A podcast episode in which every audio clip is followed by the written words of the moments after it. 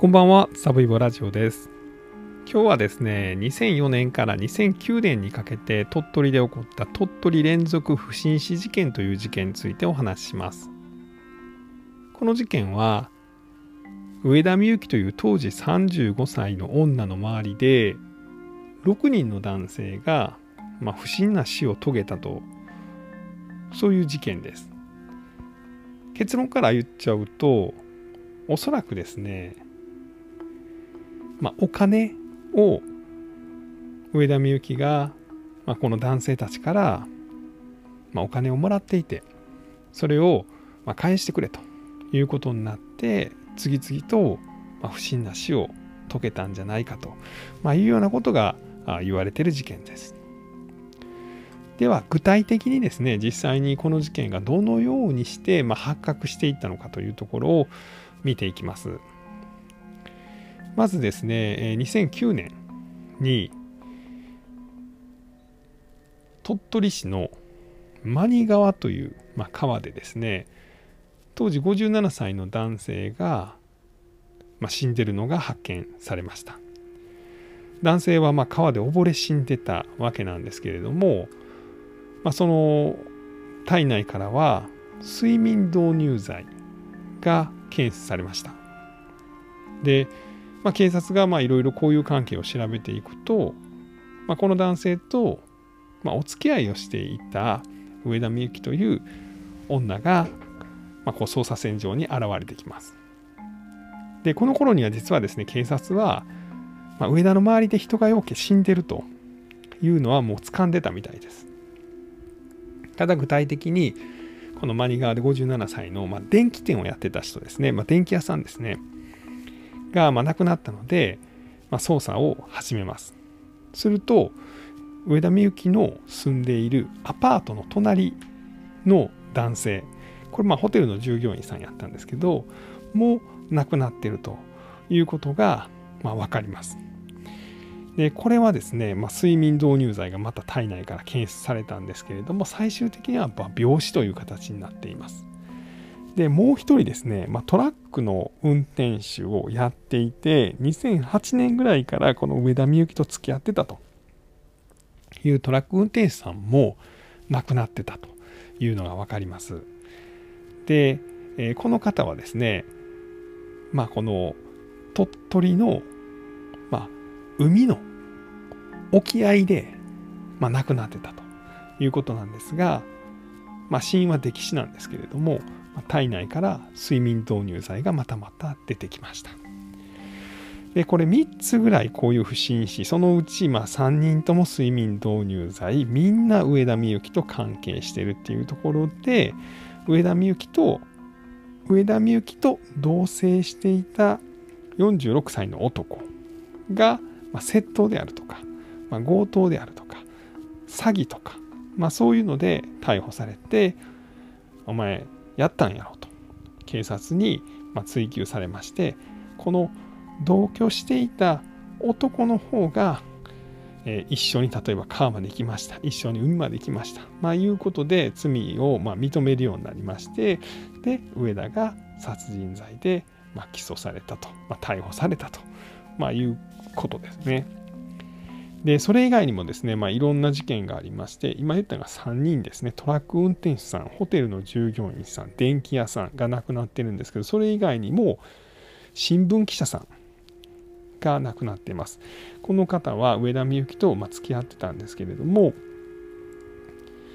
えー、ある時ですね、まあ、線路にま横たわってまして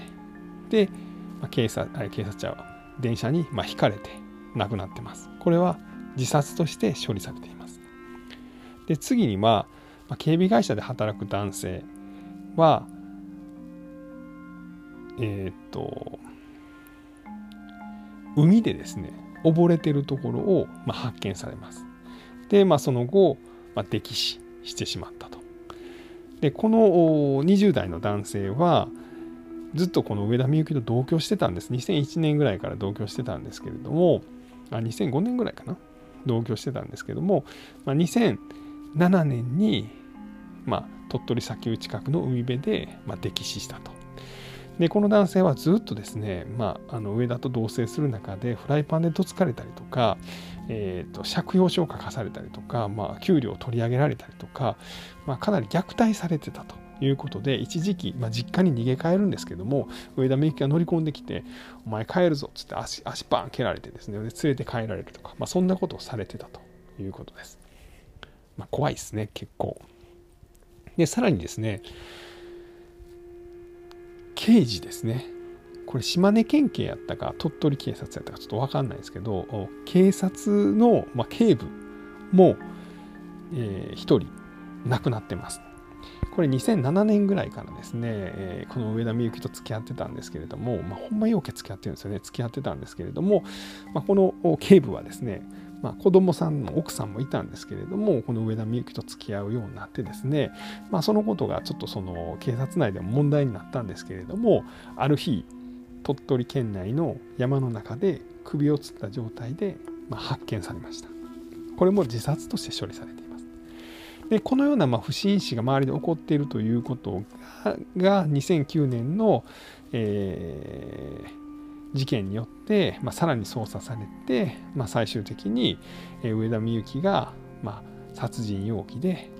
逮捕起訴されて、ま、裁判が始まりました。上田は一貫して自分の罪は認めなかったんですけれども例えばま睡眠導入剤を飲ましてですね、えー、海とか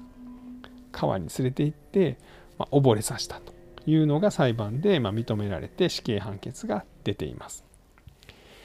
この事件ですね、もちろんウィキペディアなんかにもガンガン載ってるんですけれども、えー、フライデーデジタルというところで、ノンフィクションライターの小野、えー、これは和光さんか IKKO さんか分かんないですけど、が、えー、記事を書いてあります。ここにあの上田美幸の写真も載っています。決して美人美人と言われる部類の顔ではないですね。えー、身長150センチ、体重70キロということで結構ぽっちゃりだったそうです。ですが、まあ、本当に男性を次々と手玉に取って、まあ、どんどんお金を要求してたということなんですね。中にこのページにはあの上田美幸が、まあ、この男性宛に書いたという、まあ、ラブレターもありまして、これがまあすごい達筆でですね、まるくんがいつもみゆきのそばにいてくれたから今のみゆきがここにいるんだよね。本当にみゆきは生きているんだよね。今まで生きてきてよかった。昨日までのみゆきは生きる希望も夢も何もなかった。でも、まるくんに会えて生きる希望が見つかったんだ。まあ、みたいな手紙を書いて送ったりとか。あとは、えー、子供さんが、ま、5人いまして、この子供さんとかにですね、手紙を書かして、えー、一緒に住みたいと。で、えー、さらにこれがですねもともと上田美幸と付き合ってて、まあ、殺されなかった男性がいるんですけどが取材に答えてるんですけれども、えー、上田美幸は、まあ、知り合ったのがスナックで知り合った。えー、向こうの勤めてたスナックで出会ったんやけど、最初の頃から積極的やったねと。俺が肩こると言ったら塗り薬持ってきて、うちの車乗ってと言われて、いきなりラブホテルに連れて行かれたんや。それでここで塗るから脱いでと言われて、まあ、関係を持ったと。で、そっから、だんだん、まあ、お金をちょうだいという要求が始まったと。とにかくまあ子供を出しにしてですね、お父さんと呼んでくれよんねやと。で、まあ、子供さんたちとほな一緒に暮らそうかという気持ちになったら、まあ、工事費で15万、えー、家賃で80万、えー、なんとかかんとかと。で、あっという間に300万ぐらい、まあ、貢いだと。で、返してくれと言ったら、まあ、ちょっとトラブルになりそうやったんで、もう金は諦めて距離を置いたと。まあ、いうようなことを言ってますが、これを多分しつこくお金をま、要求返してくれと言ってた人たちが、ま、次々と殺されてしまったんじゃないだろうかと、まあ、そういうふうに思います。で、まあ、上田美幸というのが、えー、まあ、どういう生い立ちだったのかというのを少し紹介していきましょう。1973年生まれでした。鳥取の倉吉で生まれてまして、お兄さんと、まあ、ご両親と一緒に暮らして、高校は看護科に進学するんですが中退して大阪に出ます。ここで子供2人設けて離婚。鳥取に戻って別の男性と再婚して子供2人設けて別居。でまあこここの辺りで、まあ、鳥取でスナックで働くようになります。でさらにまあもう1人ですね。子供を設けて子供5人と犬と猫合わせて8匹と。で46歳の男と、えー、1234567人と8匹で8畳のアパートに、まあ、一緒に住んでたそうです。でそこに、まあ、交際した男性を次々と連れてきて、まあ、お金を要求していたということです。この実際に住んでたと言われるアパートの部屋の写真も出てるんですけれどもまあ片付けられてはいるんですがまあちょっとかなり汚いというか本当にカビだらけの状態で、まあ、そういうとこで暮らしてたんだなというのが分かります。えー、最終的にですね上田美幸は、まあ、最高裁まで争われたんですが死刑判決が出ています現在は広島拘置所にいます、まあ、この辺りはちょっとこぼれ話的な話なんですが、まあ、実は上田美幸はですね、えー、一時期、まあ、報道記者とかライターを通じてで通じて松江刑務所よりという連載を実名で雑誌に書いてたんですね。でその時に和歌山毒物カレー事件の林真澄死刑囚と面識があると